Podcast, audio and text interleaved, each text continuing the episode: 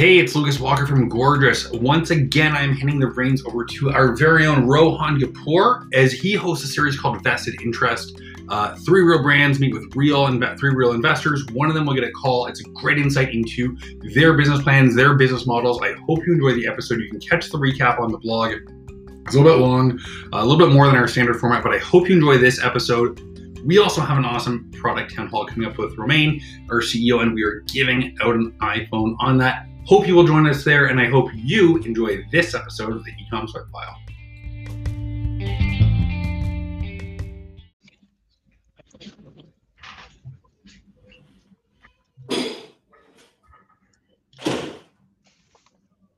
Awesome. Good to go, Michelle.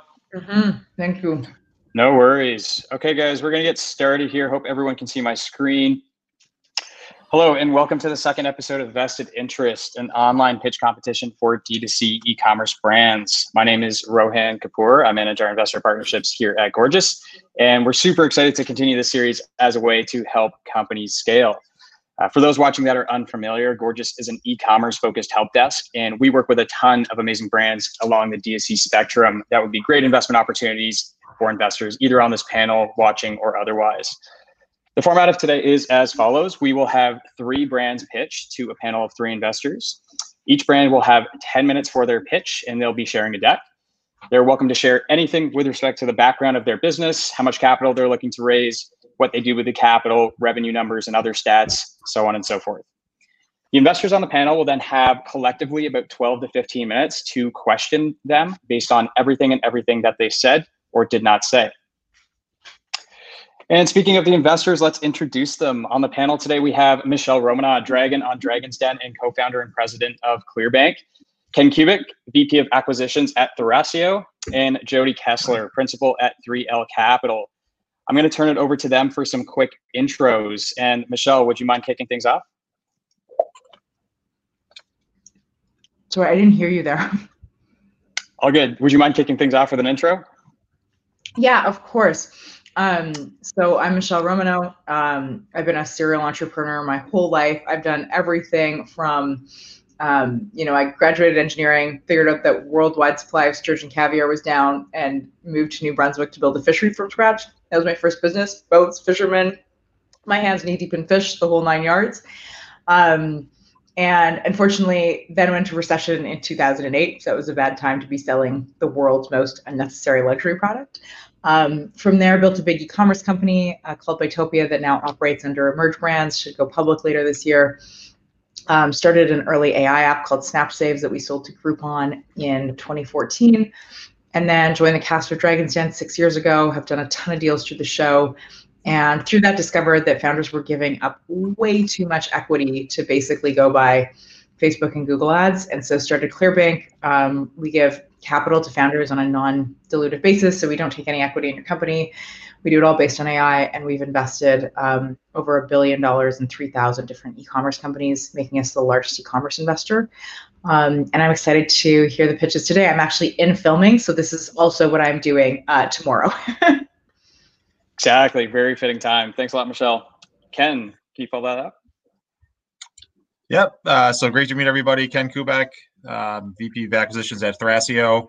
Uh, my background was I, I, spent 13 years in investment management as an equities analyst and portfolio manager in the Boston area, uh, investing in small cap public technology companies. Uh, I then pivoted to the startup space and about four years ago uh, joined a software tech startup in Boston that was catering to Amazon uh, businesses and sellers, you know, managing P&Ls, shipment plans, advertising management, et cetera um, and also ran an Amazon $15 million year Amazon business at the same time. Uh, and then I joined Thrasio in uh, 2018. We had just started acquiring uh, private label brands, particularly particularly brands that are native uh, to Amazon. Um, and it's been a great run. We've raised over $500 million of total capital. We've acquired 75 private label brands over the past 18 months. Um, and, you know, we're probably at this rate buying five to seven businesses a month. That's awesome. Thanks a lot, Ken. Yep. And Jody. Yes, it's great to be here and and to be here with all, all of you incredible investors. Uh, my name is Jody Kessler. I am a, a principal and, and, founding team member at, at 3L Capital. We are a multi-stage growth equity firm um, targeting both both B2C and, and B2B businesses that are showing good good traction, solid unit economics, and that want capital to scale. Uh, our target check size is 10 to 25 million. Um, I have been in, in, and around the investing world for, for the last 10 years or so. Started my career um, actually on the operating side at a private equity firm, helping um, businesses scale primarily in and around e-commerce and, and digital. So have seen sort of the evolution of of e-commerce and and have watched kind of the you know last 10 years of of what that channel has done for for brands both both new and old. Um, some of our investments on the on the consumer side include GoPuff, uh, Smile Direct Club, uh, the Real Real, uh, Daily Harvest, um, or just some of the couple that you may have heard of um, that that we've helped kind of scale. Awesome, thanks a lot. Okay, and on the brand side, we have some amazing brands. Our first brand to present is Coalatree, pitched by JM Fabrizi and Nick Ruoti. They are a sustainable apparel and accessory brand that's been around for 10 years. And lately, they've done crazy well in growing and expanding their direct to consumer sales and continue to trend up. The second brand is Frida Rothman, pitched uh, to you by, you guessed it, Frida Rothman. They are a fashion accessories company with a strong brand story and have been featured in major media channels. And finally, we have Life Elements, pitched by Kurt and Martha Van Inwigen. They've been making small batch and nature based body care for 15 years and are most recognized for having the best CBD bath bombs on the market and have big plans to elevate their brand. At the end of the presentations, the investors and I will sync up to pick a winner based on the brand itself, potential for growth, overall likelihood to invest, and overall feel. The three participating brands will receive three months at Gorgias, free audits of their ad accounts from Mute 6, a web agency CRO audit from Blue Stout, three months of free backups from Rewind, 25% off uh, for six months of Pro with $99 in free SMS credits per month from OmniSend, and finally three months free and 100 bucks in credits from SMS Bump.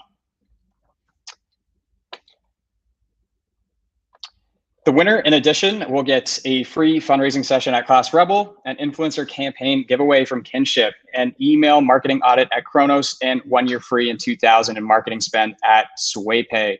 And most importantly, all brands are getting exposure to three seasoned investors. And finally, before I hop off here, as a thank you for joining this webinar, we've provided 100 Uber Eats codes for lunch today. First come, first serve. Travis is going to throw the code in the chat right now. And while he does that, we're going to get started here and we're going to bring up JM and Nick for the first presentation in Coalatree.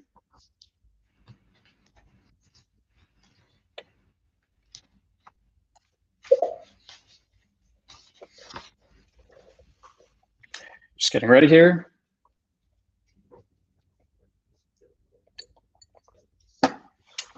Morning, y'all. Pleasure to meet with you guys. Hey, JM, how are you? Doing well. Morning. Fantastic, fantastic. Thanks for joining us. You look great. Excited to hear this pitch. Lots of good things about this brand. You've got Ken, Michelle, and Jody uh, all set to, to be all ears here. You got 10 minutes. Fantastic. Let me pull up our pitch deck really quickly. Can you guys see my screen all right? Yes, sir. Cool. Yeah. So as I said, um, or as, as Rohan introduced me, my name is JM. I am the director of brand development here at Coalatree. And um, yeah, feel really honored to be pitching alongside such awesome brands and excited to jump into it. So since the inception of Coalatree in 2010, uh, our mission has been to you know create durable, uh, fashionable, versatile apparel and accessories uh, that function optimally from the mountains to the city. Um, since the beginning, our mission has been to create these products using the most sustainable inputs and production methods possible. And throughout the last 10 years, Coalatree has really stayed true to these values and continues to innovate as new production methods and increasingly eco-friendly inputs become available. Um, prior to 2010, our founder, Charlie Bessie, was actually going to jump on this call today, but had some last minute business travel to California come up. Uh, was one of the original team members uh, at Skullcandy, and during that time, Charlie worked closely in multiple areas throughout the business, uh, wherein which he became, you know, blatantly aware of the excess amounts of plastic uh, being wasted in the production and packaging processes. Um, he eventually, you know, found and excelled at uh, roles within the marketing department and working closely with Skull Candy ambassadors and athletes. Uh, he created what is still to this day known as Skull Candy TV, he also realized how big of an influence fast food companies had in terms of sponsorship within the outdoor uh, action sports industry, uh, working with these folks. Um, so at that time, you know, there was a really clear movement that was starting to reemerge surrounding organic farming and sustainability. And what he wanted to do is help translate that movement into a clothing brand that catered to the idea that not only what you put inside your body was important, but what you put on your body uh, was really important as well. Um, so shortly thereafter, Coalatree was born on an organic farm out in Colorado and launched its first line of products uh, made out of inputs or made using inputs, I should say, such as you know organic cotton, X, uh, recycled X-ray film, recycled lunch trays, and recycled glass bottles. Um, Coalatree was an early adapter uh, or adopter, excuse me, on the sustainability front and really sought to only work with factories on the cutting edge of sustainability that, that paid their employees fair wages. Um, and at that time, there were really only two main manufacturers that prioritized sustainability within their supply chains fast forwarding to 10 years later, um, and the brand has really continually sought to um, incorporate more sustainable inputs into our production methods as, as these new methods have become available. Today, uh, these three products on this slide make up about 70% of our sales. Uh, our Kahtoola blanket line, which is entirely made out of recycled nylon, uh, was first brought to Kickstarter in 2016 um, which raised over $250,000. Um, that project was shortly followed up by our Trailhead pants, um, which are made out of a proprietary blend of recycled nylon and polyester. They were launched on Kickstarter in 2017, raising you know, over $420,000 through crowdfunding uh, as our community on crowdfunding platforms was quickly expanding. And then more recently, um, our Evolution hoodie, which launched in 2019 uh, and incorporates three cups of recycled coffee grounds and 10 plastic bottles per piece, uh, raised over $550,000 through crowdfunding campaign and, you know, continues to be a bestseller on our site through to today. Um, you know, at this stage that we're at in time, I think it's become really evident for a lot of brands that conscious consumers now fully expect uh, sustainability from all the brands that they purchase from and we're really proud to you know have been on the forefront of this movement. Um, one of the many things that we've learned over the years is that people want to buy sustainable products, but people buy great products. Um, and we strive to make our products perform and function as well as an outdoor specific brand's products would, while still placing enough emphasis on um, you know style and fashion so that they can be thoroughly loved and enjoyed you know in the urban setting. Um, exceeding expectations with product quality is, is really what we're all about. Um, and we do this by, you know, obviously incorporating recycled materials, building in multifunctional features to the pieces themselves, um, using really durable and quality materials to to build the products. And over time, you know, we've become a lot better at communicating this philosophy to our customers. So over the years, we've kind of pivoted our strategy to provide, you know, this more inclusive experience for customers while allowing the business to expand and thrive in a, in a cash flow positive atmosphere. Um, so from 2010 to 2016, Coalatree was in 200 retail locations in about eight different countries. Um, and prior to that was prior to pivoting and beginning to rely heavily on, you know, this community of crowdfunding backers for new product launches um, which allowed us to really validate these new products prior to bringing them to market. And again, this has really allowed us to move from a cash flow forward business, um, you know, putting up capital for production of new products and bringing them in house, to a cash flow positive business um, by cutting out retailers and essentially pre-selling our products on, through crowdfunding campaigns. I think it's pretty evident that this approach has resonated well with our customers as you know our audience continues to expand and sales continue to steadily increase. Um, but it also allows us to really have full autonomy and control over marketing efforts customer experience you know our inventory positions and so on and so forth. A little bit about uh, who our customer is. Um, definitely the conscious consumer a lot of these folks live in a city, um, but are really in love with the outdoor lifestyle component of the Coalatree brand. And um, again, you know, these folks want to purchase products that function as well as an outdoor specific product would, but also look for, look and perform phenomenally in a in a city setting. On this slide, I think are some really, uh, you know, impactful metrics in terms of our reach um, that speak to the fact that we're well positioned to execute on our long range strategy. Um, and just a little side note, you know, it's really hard to essentially build communities like this, especially through social media nowadays with changes to algorithms and so on and so forth.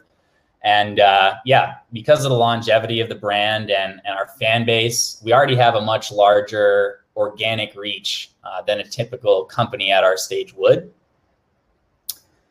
To, to continue to grow and expand, um, you know, this audience of, of brand supporters, uh, we utilize longtime supporters of the brand, um, you know, while obviously continuing to find new ones that have really meaningful and engaged presences on social media Another thing that we really rely on these folks for, along with our in-house team, is to create content for these new product launches through crowdfunding, um, as well as content surrounding the products that we already have in our line.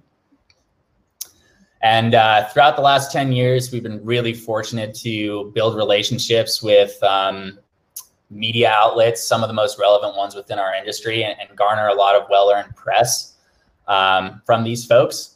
Uh, something to note here is, um, you know, a lot of other brands to get this type of exposure and press um, often often pay for this. And um, fortunately, through these relationships, we've been able to garner a lot of this press, you know, free of charge, and kind of really turn these outlets into advocates and supporters of the brand. So at this time, I'm going to turn it over to Nick, our CFO, who kind of run through some of the financials, and uh, let him let him take it from there.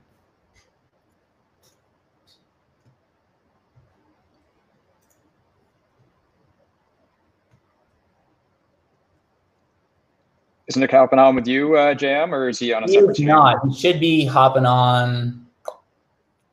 He should be Okay. hopping on. Um, Okay, I got him. No Okay. worries. Uh, I do have to kick you off though, JM, so I can invite him on. Totally okay? fine. Okay. Totally fine.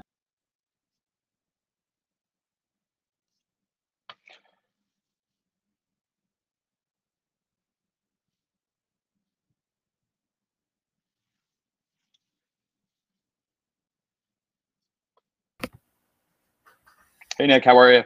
I'm doing well. How are you guys Fantastic. doing? Can you, can you Can't hear me okay? Loud and clear. Okay, cool. Um, well, I'll uh, I'll jump into this just since we uh, had a slight delay there. So, um, so based on uh, the strategy that JM just laid out, so we have a five-year plan. Our our goal is to get to 20 million. We feel like this is very achievable based on some of the assets that we do have. Um, so beyond getting to 20 million top line, um, currently we are cash flow positive. So um, in 2019, our EBITDA was about 400,000.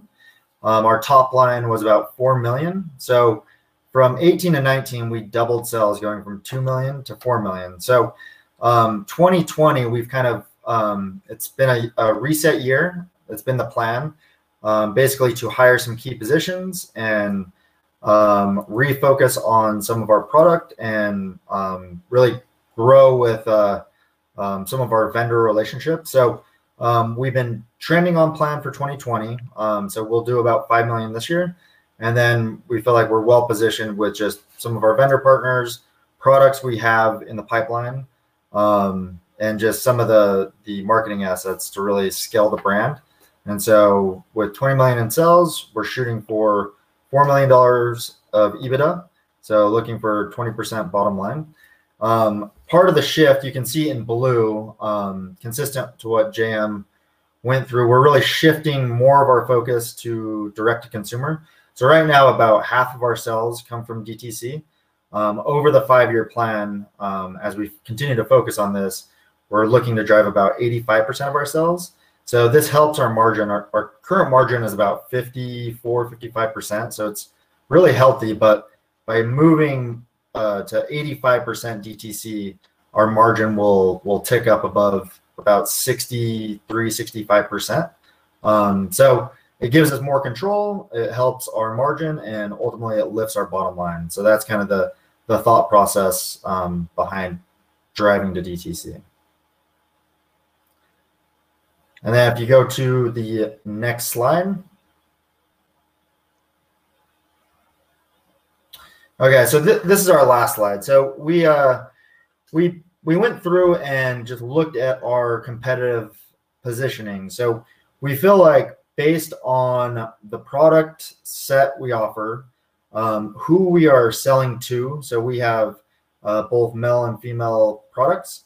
Um, are just direct to consumer. So during this pandemic, it's definitely highlighted um, just our DTC strategy. So we've his, historically years ago we were in retailers. So right now we're not in any retailers. We do 100% e-commerce and e-commerce with wholesalers.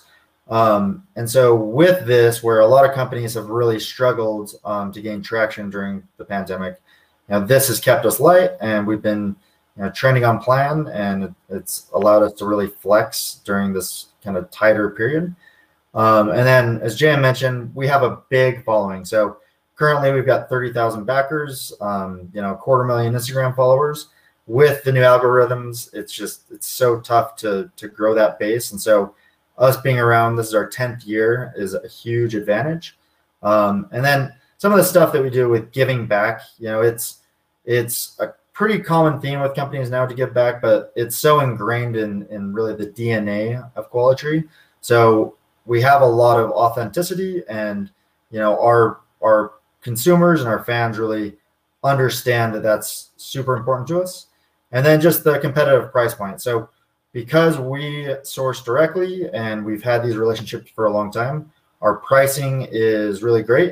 It allows us to be a little bit more competitive. So we feel like quality is there with Patagonia and Cotopaxi and some of these smaller brands, but our prices can be a little bit more competitive and allow us to still just bootstrap the growth of the company.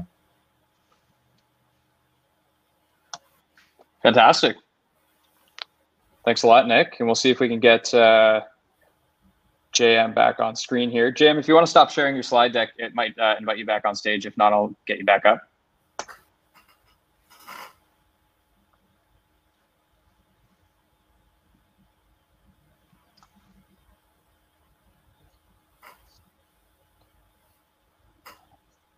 All right, we'll invite him back up stage. Okay, uh, maybe we can start with a question or two while he's getting back on stage and Nick can field it. There we go. Is that, is that slide deck still showing for you guys? I, I no, no, it's only it's a capacity of six, so we can't have the deck in both of you, but uh, we got you back both, so we're good to go. Cool.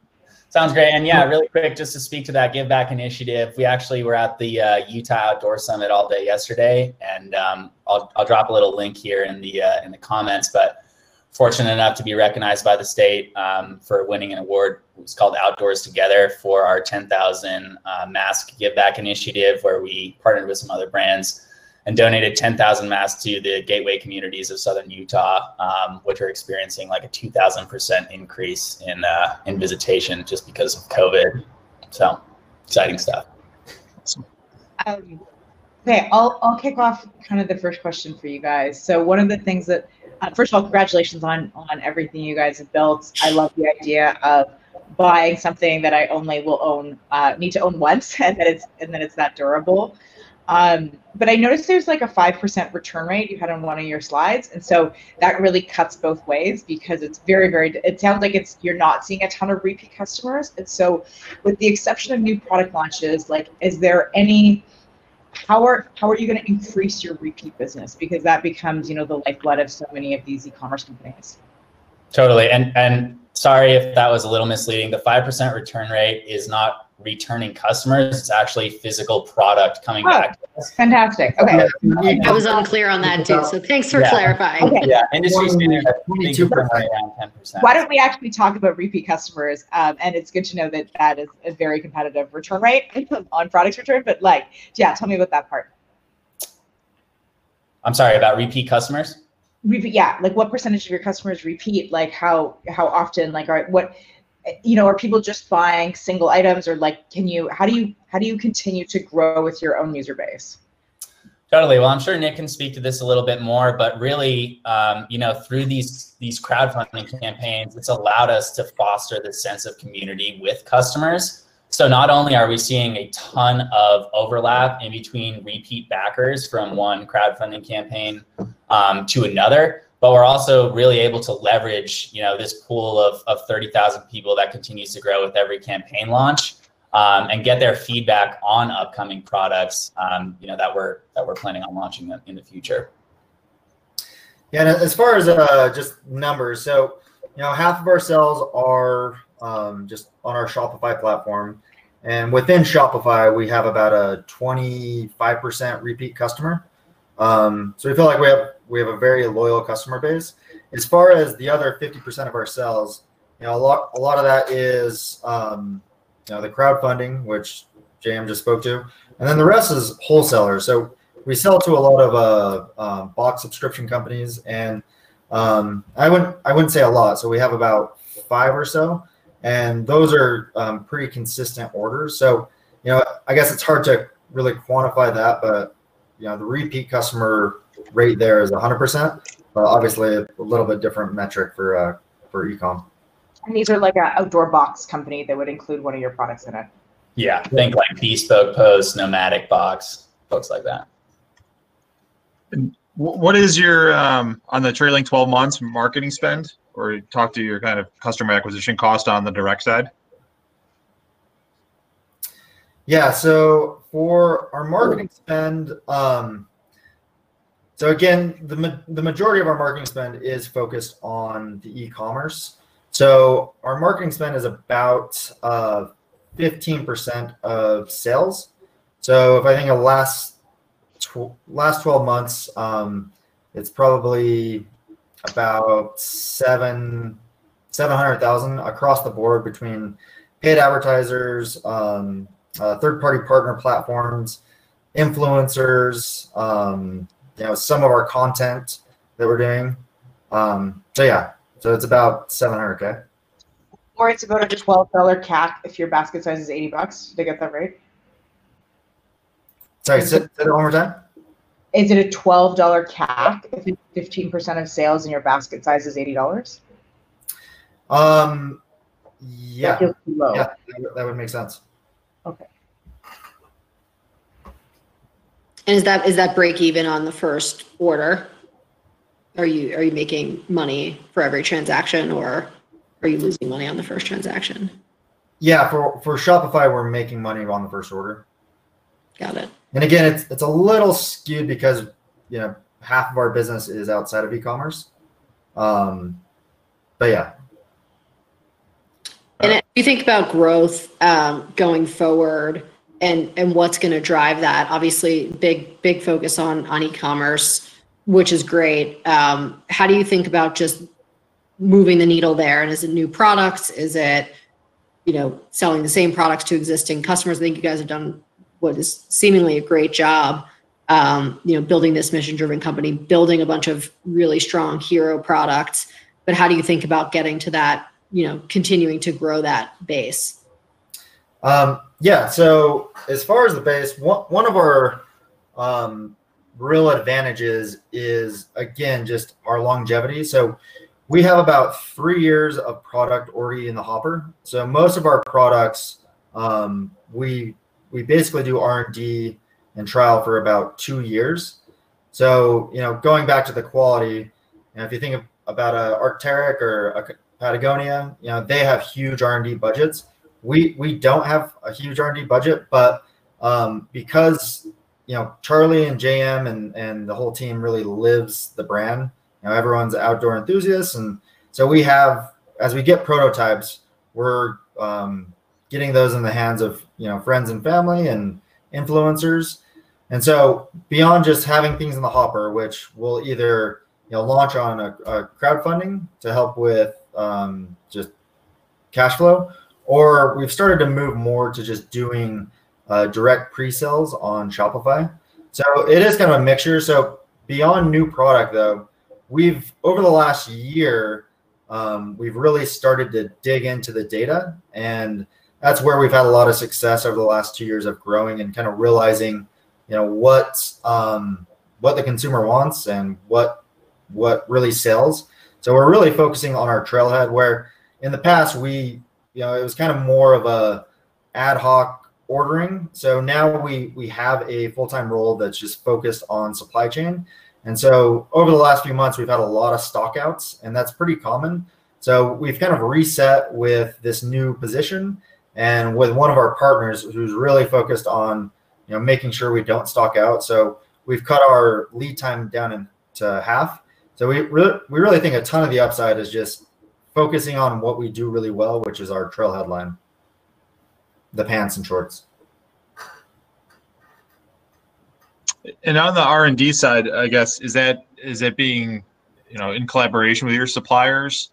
Um, you mentioned that, that you think your supply chain is a sustainable competitive advantage. Maybe just talk a little bit more about your suppliers, where they based, and you know, in terms of the materials, as this is obviously, I think, pretty secular movement in terms of sustainability. Um, do you have enough? Do they have enough capacity to deliver on the future product roadmap? Absolutely, we, yeah. we're really fortunate too, as such a small brand, to to work with suppliers. Um, such as Syntex, Everest. These are a lot of the same factories and suppliers that really large companies like North Face and Patagonia use. Um, so we'll definitely, there's no question about scaling, um, you know, with the partners that we currently have.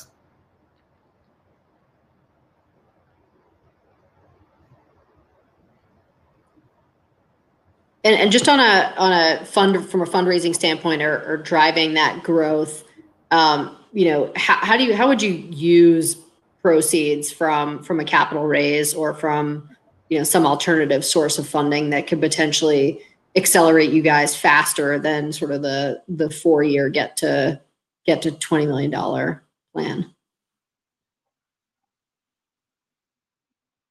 i think you might be muted nick you are correct yeah so um sorry about that up to this point, we've been able to just bootstrap the growth. Um, so obviously, you know, doubling um, top line is not painless when you know you're working with just your funds. But um, so with uh, use of capital, we basically focus on um, getting a, some additional bodies in here. Just you know, people are wearing a lot of hats. Um, so really focusing on some of the uh, some of the things we've been using third parties for, you know, site conversion, optimization. Um, I think there's some opportunity, um, more opportunity around merchandising and, and supply chain. Um, and then also, you know, product development, uh, quite frankly. So a lot of that is, um, you know, it's been internal. And so I think we could really um, ramp up um, the product development and inventory. So just basically giving us a buffer to make sure that we can not stock out and have sufficient inventory. So part of that is with our partner, and we, you know, we've been working very directly with them to supply forecasts, and there really is no cap. I mean, they're they're hungry, and um, you know, they basically said they're willing, and based on our five year forecast, they can grow with us. Um, so that would be a lot of um, where the source of funds would go, just inventory. Hey guys, I'm going to jump in here just because we're at time. We have to move on to the next one. Uh, all great questions and, and great pitch uh, to both you, Nick, and, and you, JM. Phenomenal brand, of course. We got a couple of new customers in the chat, as you can see, uh, which is phenomenal. Uh, yeah, going to kick you off stage for now. We're going to bring up Frida from Frida Rothman, but uh, we'll be in touch after if anyone wants to carry on some conversations from here. Cool. Thanks so much, guys. Thanks, guys. Yeah, great meeting you guys. Congratulations. Thank you. Okay, gonna bring up Frida.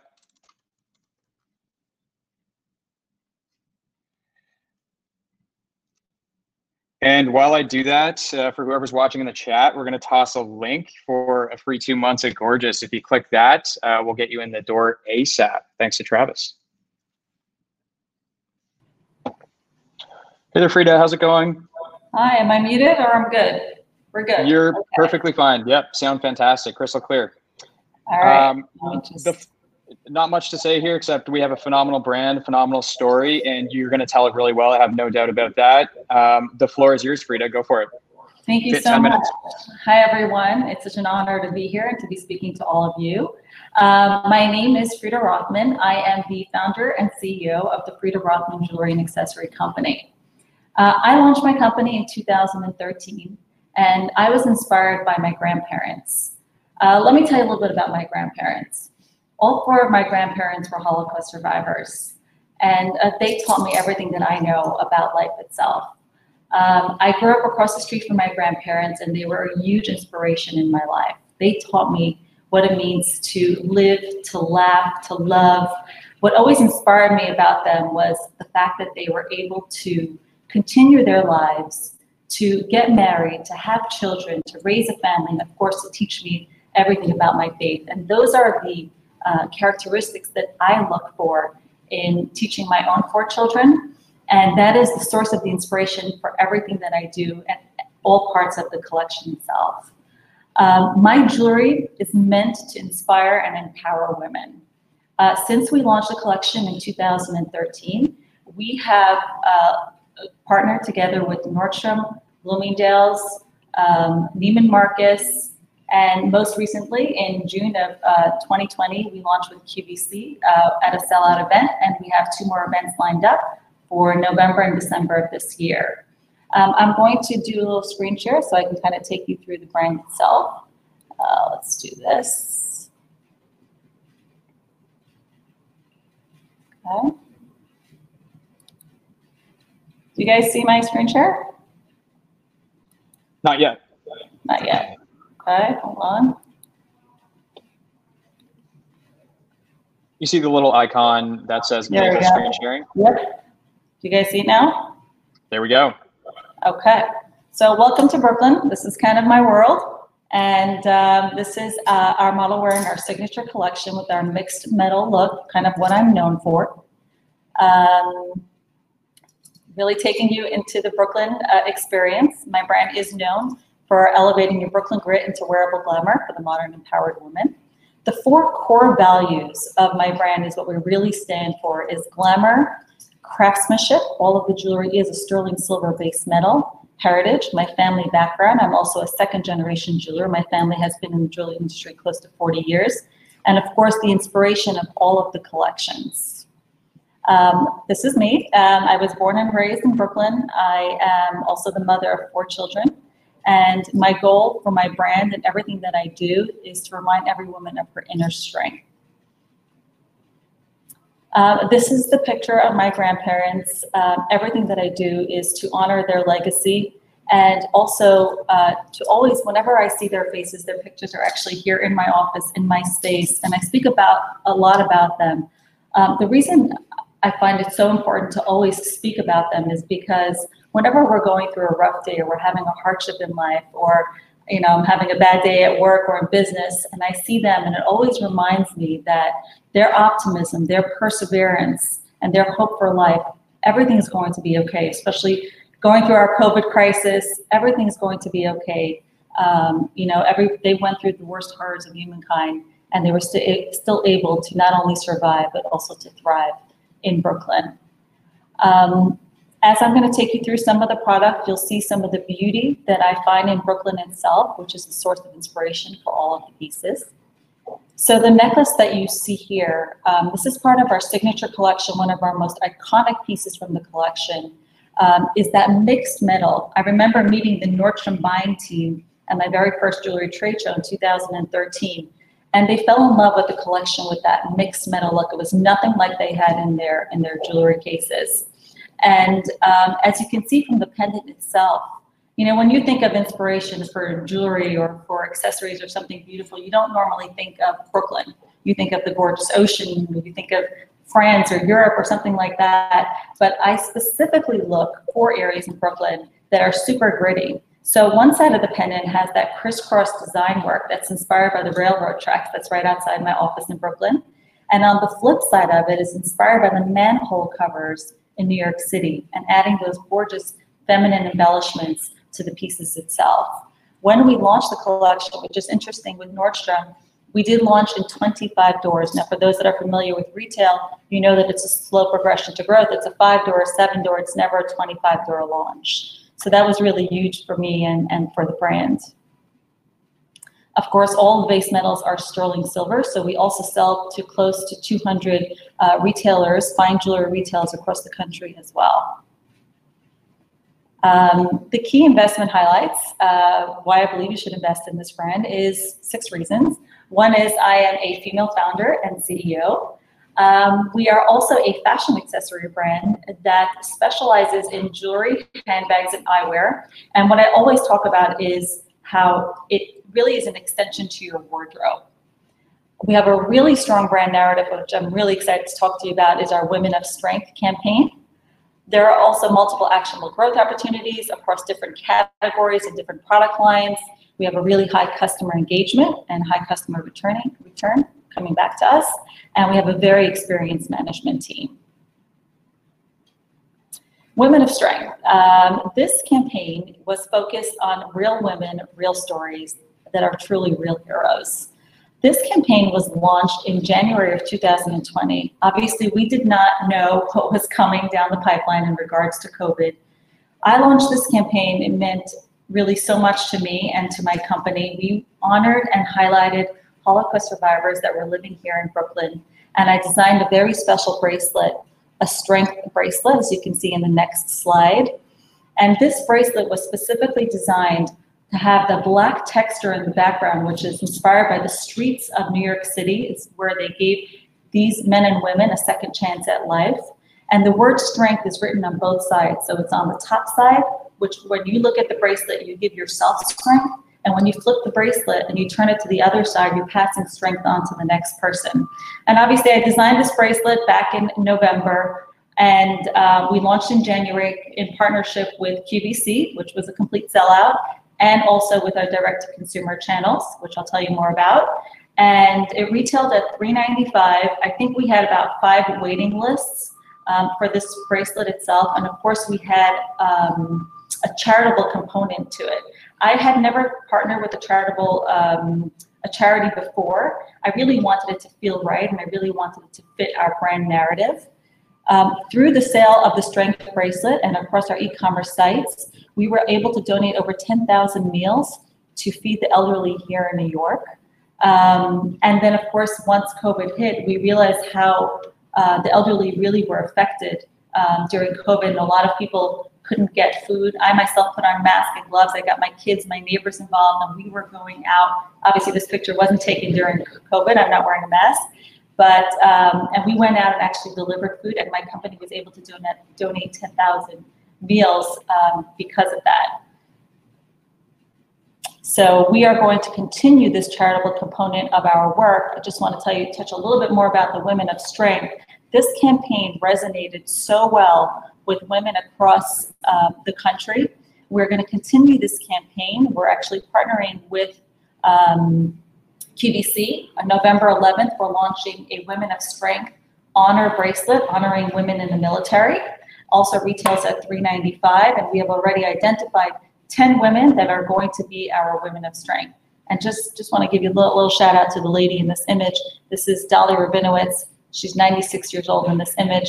She is an Auschwitz Holocaust survivor, and I grew up with her. She, I was really good friends with her great niece. So she was our hero and our woman of strength. And of course, we do have one-on-one interviews with her and really inspired so many women across the country.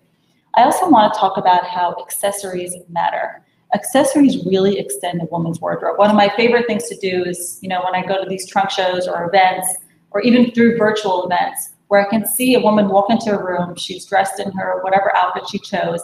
And in my mind, I'm like, if I had that perfect bag or the perfect pair of shoes and earrings and accessories, just to me, really, I can only show you the shoes that I'm wearing today. To me, I really think that it finishes a look when you put that great layered necklace, that stack bangle, um, really completes that look. Um, we also have handbags and sunglasses, which was an extension to the jewelry. And what's interesting to note about these categories is I, am also a mentor for young designers. And one thing I always tell um, the young designers is when you're going to add another category, make sure that you're different. What like what made me special to Nordstrom was because I had something that not everybody else had. So I added jewelry elements to the handbag and of course using that signature matte gold on the eyewear as well. Uh, for those that are familiar with the brand, we are really well known for stacking bracelets. Um, women keep coming back to continue to add to their stack, um, add multiple dimensions, and of course that stunning mixed metal, adding the grit of Brooklyn um, of that black and gold finish. And these are some of our best-selling hoops that we sell as well with that mixed metal and of course always inspired with that Brooklyn inspiration in the background. So just give you a little uh, e-commerce overview and what's going on with my business as far as direct to consumer. So obviously when I started my business, we were primarily wholesale, working with our wholesale partners. That was the bulk of my business.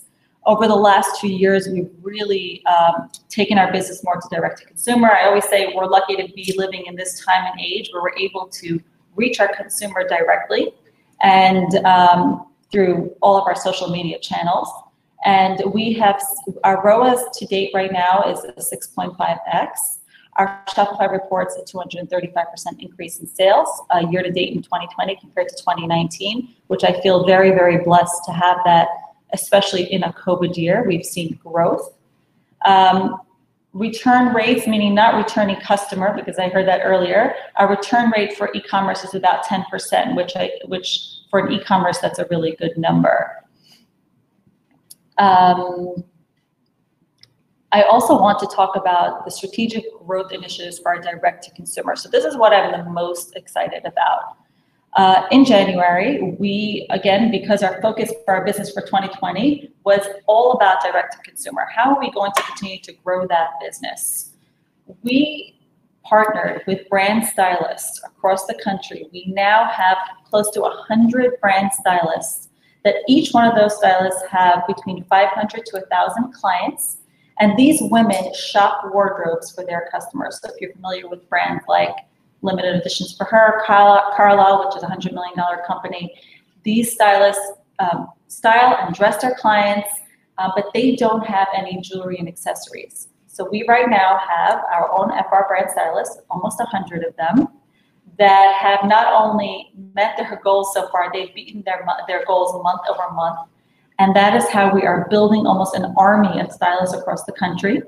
Um, we are thrilled with this growth and we see huge opportunity with additional categories outside of just handbags, eyewear, and jewelry. They're starving for more. They love the brand story. They love the jewelry. Um, they think the quality is amazing. And again, who my customer is, she really is a more, um, she's a professional woman. She's a professional working woman. She's looking to her stylist to dress her from head to toe. And this has been a huge opportunity, a huge growth opportunity.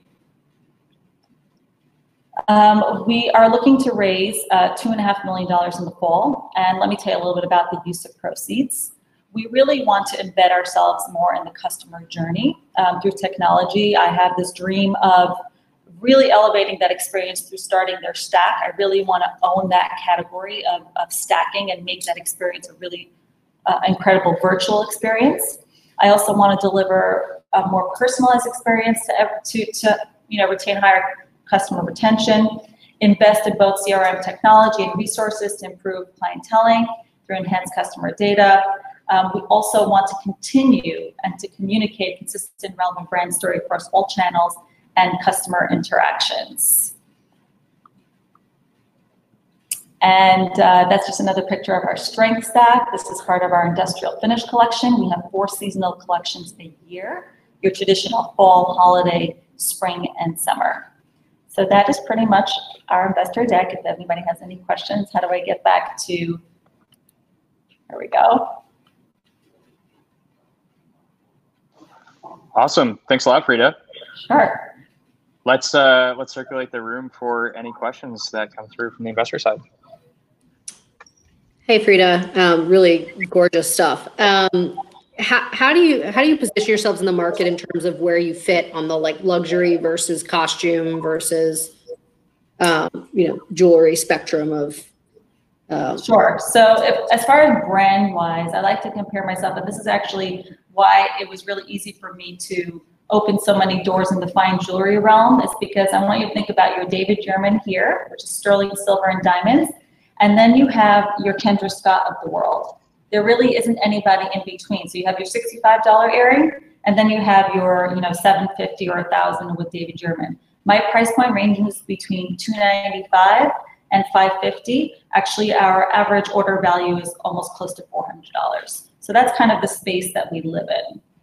And my customers in apparel, if you want to think of what she's wearing or what other brands she really likes, she likes Tory Burch is a great comparison, um, Coach, brands like that.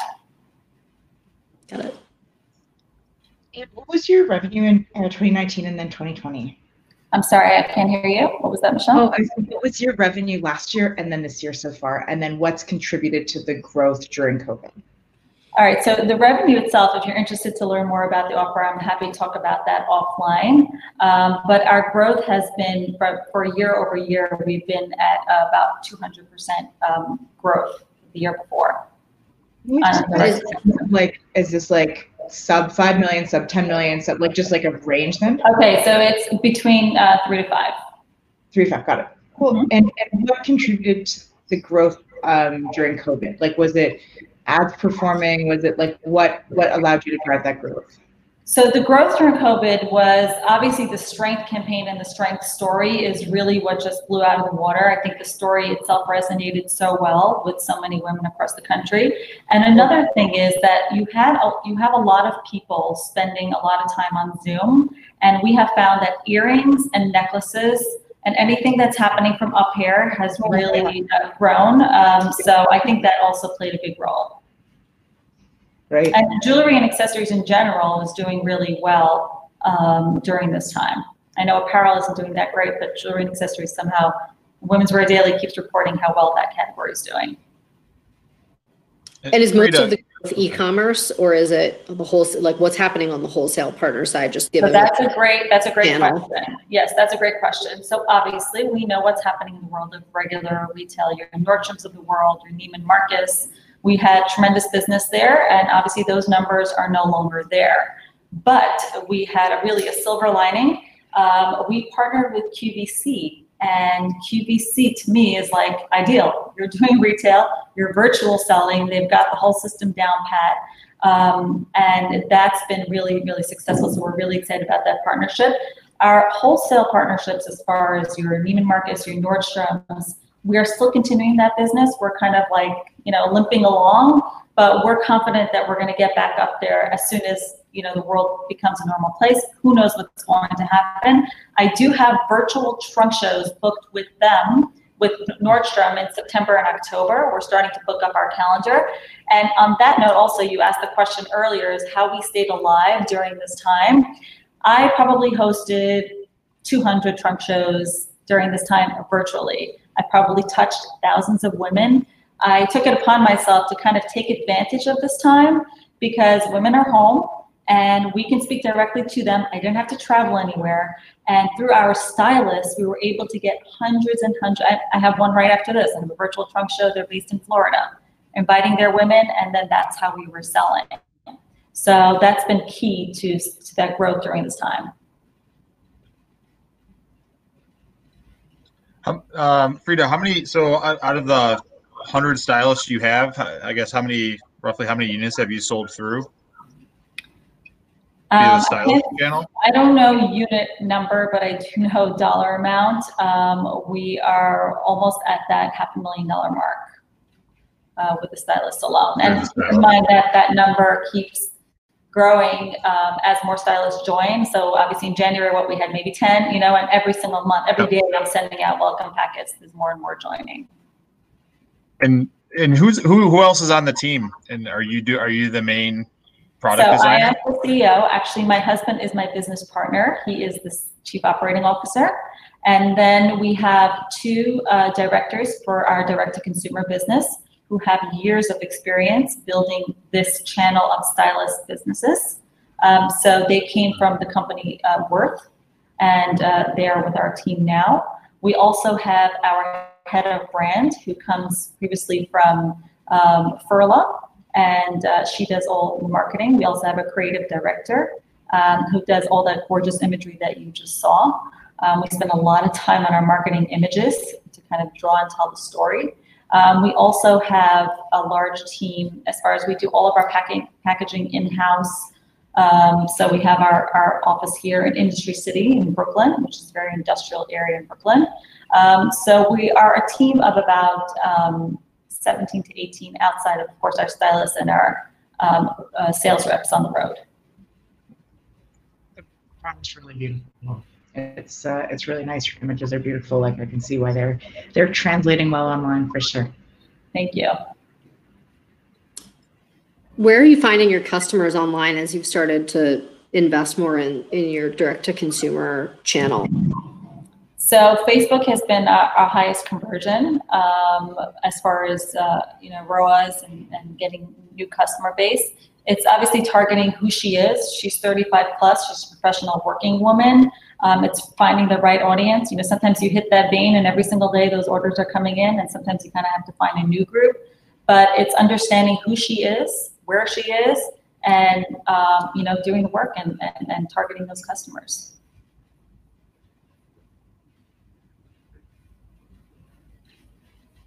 Fantastic. Awesome. Uh, any last questions before we hop off here? Great. Thanks a lot, Frida. That was a phenomenal presentation. And uh, as we indicated, as you told, phenomenal story as well.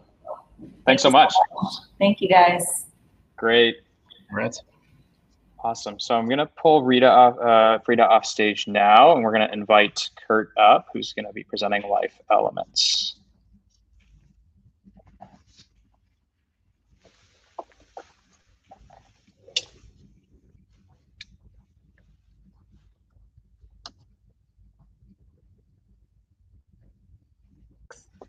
Uh, we're in uh, There we go. California. Where we're, sorry, folks. We're in California where we're having a lot of issues with fires and things, and so our internet has been in a flux throughout the week. There, we're having Wow. blackouts every once in a while. So our apologies. No worries. Oh, my uh, glad glad you could make it. I thought I had to end the webinar right there, but um, we're, we're glad to have you. I know. Sorry, sorry. All right, So, we're ready to roll. no, no worries, no worries. And you, you've got the sign in the background, so that makes up for it. It's looking good. Um, everybody, this is this is Kurt and Martha. They are here on behalf of Life Elements, phenomenal brand in the CBD space as well. And uh, Kurt, you can uh, you can take the floor, and if you want to share your screen, you're welcome to, of course, by just clicking the little icon right on your uh, right on your screen there. Oh, jeez. We're on the screen. uh, If you hover if you hover over your name o- over your uh, over over your your video, screen. you should be able to click a, Okay. enable screen sharing. There Yep. we go. There we go. There we go. You know, we've had 25 years in technology. You would think that we'd be smarter than this. So again, our apologies. Okay. Can you see that? You guys see our screen all right?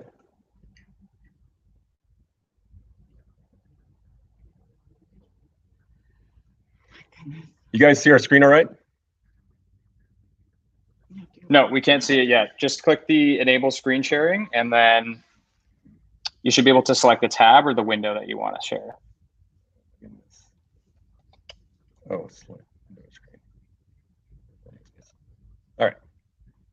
Hello. Oh my goodness. Now we're going. Jeez, Maurice. Here we go. I have to cut your time to three minutes now, unfortunately. I'm just kidding. No, we will. We- We will roll through this. Uh, we will roll through Just this. go through it. Yeah. No worries, Uh, no worries at all. We'll uh, we'll get your your allotted time. Um, the floor is yours. All you have to do is toggle through, and um, you're good to go. Leave it to you guys. All right. So we're coming to you guys from our production facility in Atascadero, California, which is on the central coast, halfway between LA and San Francisco. We have been making body care, uh, natural body care products for 15 years. We look at ourselves as a, a standard commercial CPG brand, and we started experimenting with uh, CBD and uh, THC blends uh, in 2015 or so, and we were very early to market with the CBD products in about 2017.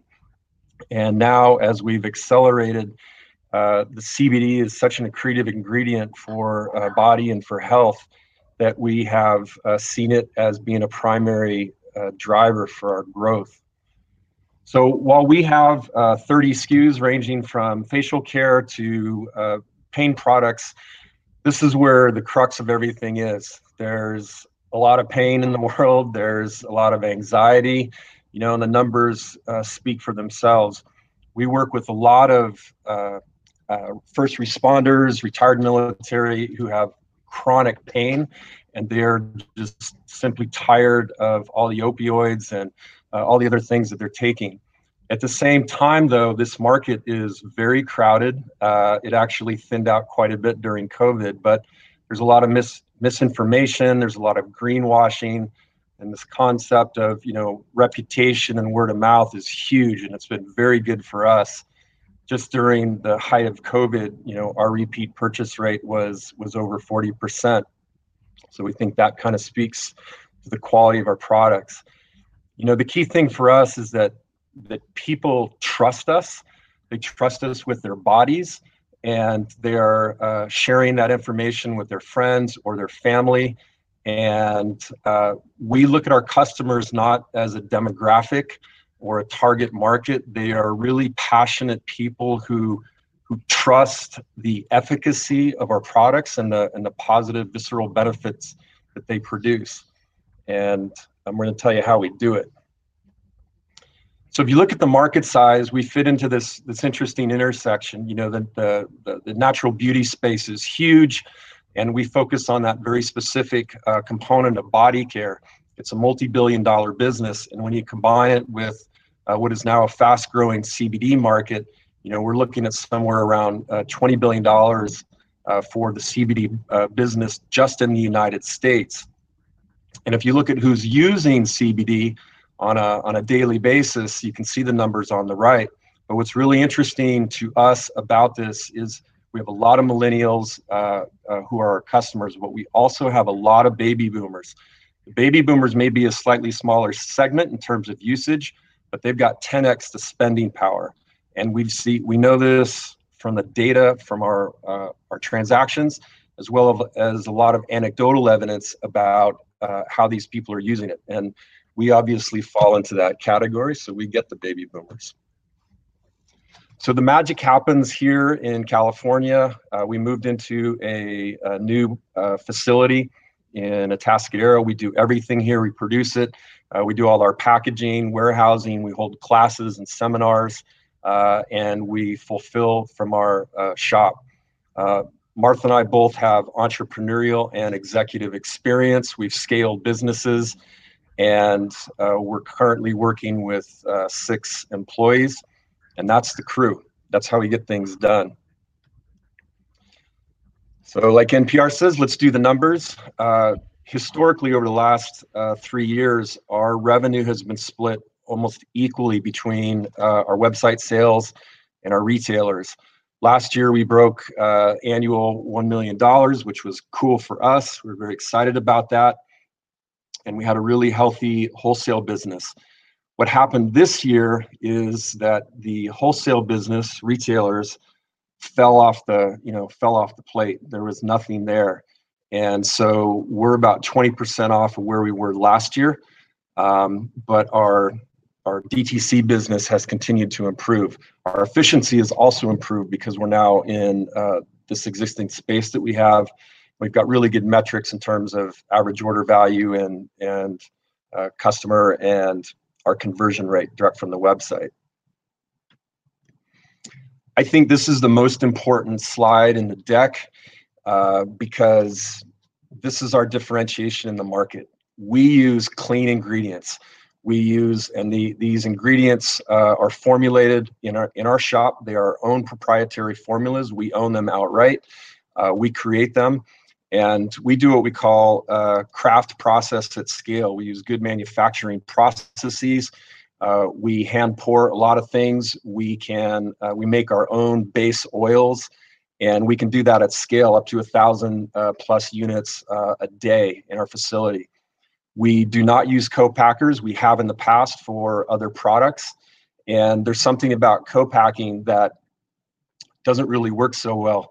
You lose control, you lose quality, you lose the flexibility, uh, and you lose the ability to use a lot of these, these very special clean ingredients. While we have 30 SKUs, our top selling products relate to anxiety and pain. And the best selling product is that bath bomb that you see in the middle. They are the best bath bombs on the market. We know that from our reviews and from the media coverage that we have. We use what is called a water soluble broad spectrum CBD product. And what that means is that when you drop that bath bomb into the water, it dissolves completely. It's not an oil floating on the top. That's a huge distinction between what a lot of other brands use. They use uh, powders or other things that are very simple and you got oil floating on top. We, when we make our bath bombs, we use multiple strengths and, and we're talking about a fingernail size uh, dose of bath bomb of CBD in each bath bomb. We have a technology uh, process that we use. It's AI driven, It helps us calculate the exact dosage that goes into each single bath bomb. We don't mix it in a big batch. We put it into each bath bomb before it gets pressed. And transparencies, uh, you know, it's it's overused these days, but it really is the core of our ethos in terms of communicating to our customers and our community. So how do we market? Everything that we've done uh, up to uh, Q1 this year has been uh, straight up. We did we didn't do any sponsored ads, paid advertising. As it relates to CBD, it's a really tricky uh, process. We have relied heavily on social and our existing uh, email list, and we're in the process of moving from Mailchimp to Klaviyo, which gives us a lot more opportunity for segmentation, automation, and customer lifecycle management. Uh, are paid. We've we've run this gauntlet through Google and Facebook and Instagram to be able to to now uh, have ads, and that's just getting started. Uh, we've been working on it for a few months, and we'll have all cylinders firing for the holiday season. Now, what's interesting is that the average order value just on on the ad side is actually much higher than what we're doing straight up through Shopify, and our ROAS is it's kind of all over the map. Facebook is really draw, drawing this one down. Um, everything else is is in the in the high fours. Like we said, our social media is is consistently one of our sales drivers direct to the website. So what are we looking for? Uh, we're looking for $750,000 and we are self-funded to date.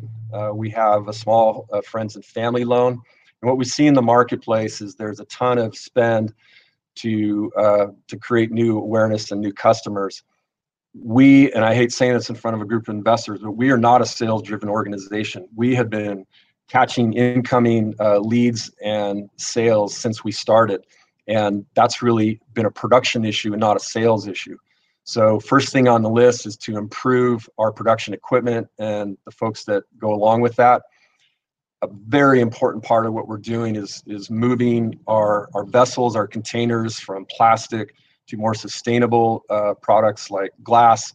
And there, this is a, a very complicated, multidimensional um, chess game to be able to create these packages that are sustainable, get the branding dialed in, and have, make sure that it fits into your production line. So, so that's very important to us.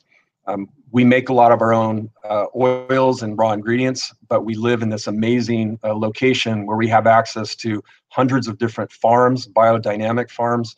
And so we're beginning the process of, being able to draw those ingredients uh, directly from where we live customer acquisition to, to now keep up with that production. Uh, we have expanded uh, some analytics paid media, uh, driven paid media, and a lot more promotion to the website. There's a huge opportunity to expand our retailer channels. Um, uh, major retailers, of course, but we sell to a lot of practitioners. So think chiropractors, massage therapists, and while we don't do private label, we actually are creating products for other people who are private labeling our business. That's a very lucrative opportunity that uh, we will continue to pursue. Uh, obviously, accelerating PR and there's opportunities internationally as well, which we dipped our toe in the water for that and decided to back out until we were ready. Uh, and our website is our home. It's our store, and it's the hub of everything. So um, there's always practices and new things that we can do there, and that's where we would like to use the money. So that is a super quick introduction to who we are, and uh, we're open to answering some questions. That's awesome. Thanks a lot, Ken. And right on, or sorry, excuse me. Thanks a lot, Kurt and Martha. That was right on time. Uh, anyone want to jump in with some questions here? Yeah, uh, nice to meet you. I, I have a question just on um, the margins, typical margins for the product, given your uh, high quality sourcing and supply chains. So our, our gross margins at the top are in the mid to high 70s, and that's all in for sourcing the, the products, uh, manufacturing them, packaging, everything.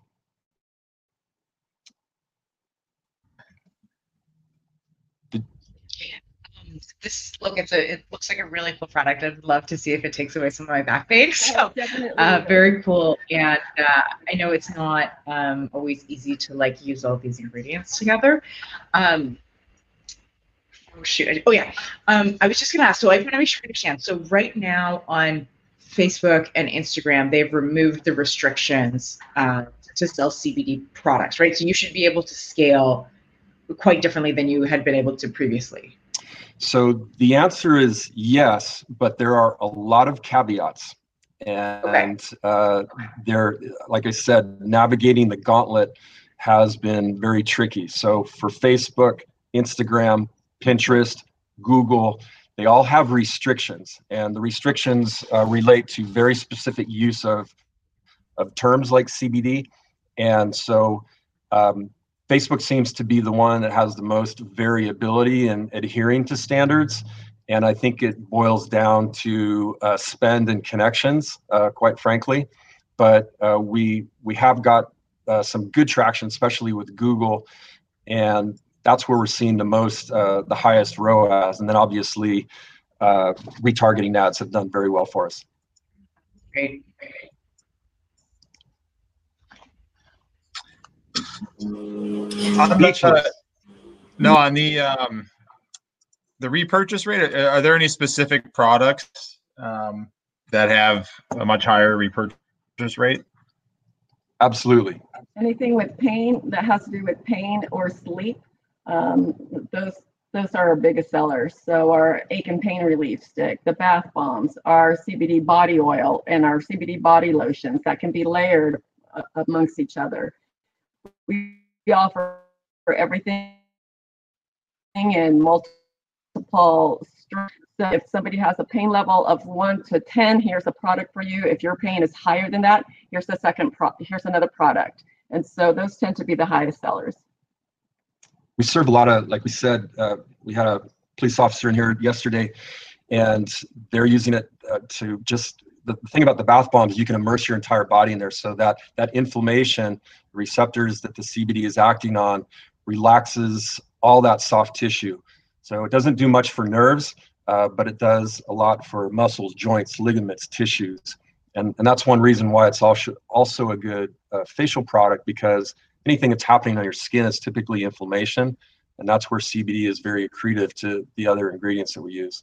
We have a lot of uh, folks that use our skin repair stick for eczema, psoriasis, all types of rashes, uh, skin related, and that too is a is a great seller. How are you guys guiding customers? It sounds like just for the breadth of product and the conditions that you're you're helping treat. What what sort of personalization or or how are you guiding customers to the right products? we we make it very clear that we are not doctors and in terms of uh, claims. And uh, you know cbd works very differently for uh, everybody but there are some common themes in terms of inflammation. So if somebody has arthritis or they have sciatica we're very clear that it's not going to solve that root nerve related problem but what it does do and can do very effectively is to uh, relax and reduce the inflammation in that surrounding tissue and that's where people are finding maybe not a, a complete reduction of pain, but a tremendous increase in mobility and flexibility, especially on the on the baby boomer side or or athletes who are using it as part of their recovery program but also too, we'll get questions through Instagram, through Facebook. We get calls.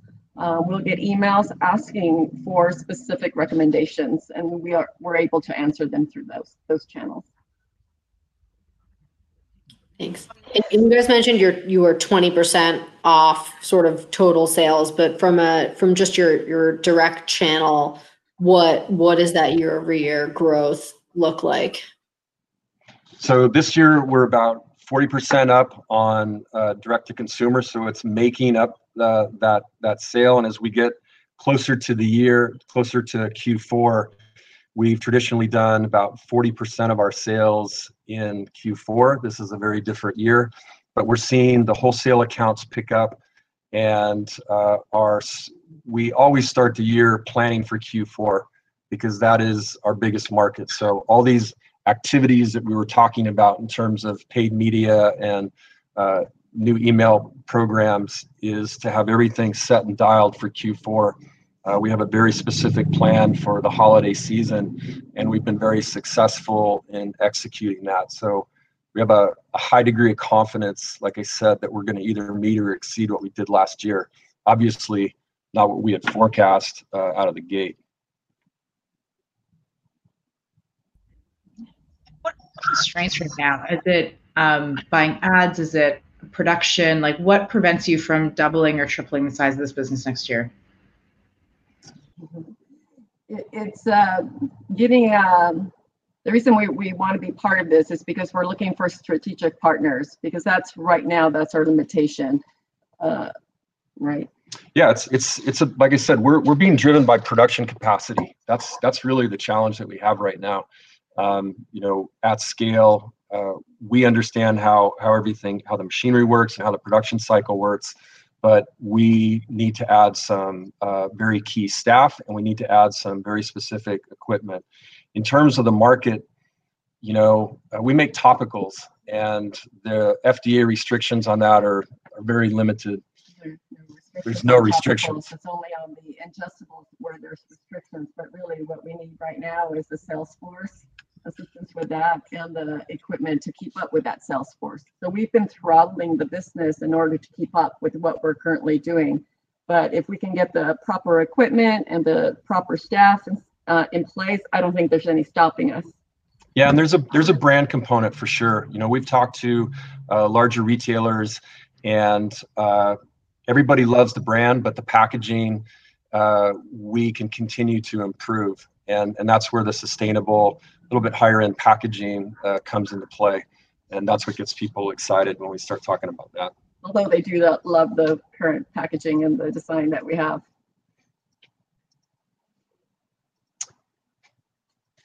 Any other questions?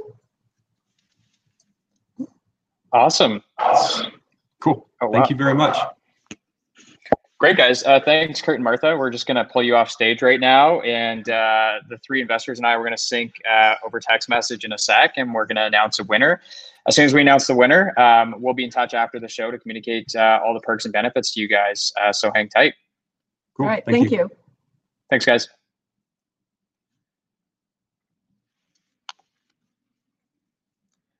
Okay, guys. Um, the investors and I are just thinking over group chat right now, just to select who will uh, take home the official win. And as I mentioned earlier, all three brands are going to get a select number of benefits from some of our agency partners that I mentioned at the top, including Gorgias.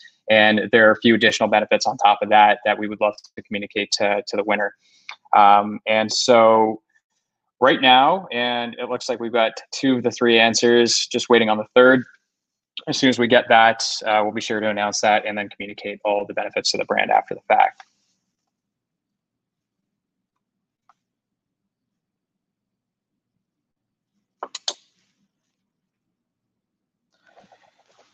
My email is included here as well. So if there are any brands that are watching this episode right now and uh, want to apply to the next episode, please feel free to reach out. We'll also toss the link in the chat so you have that.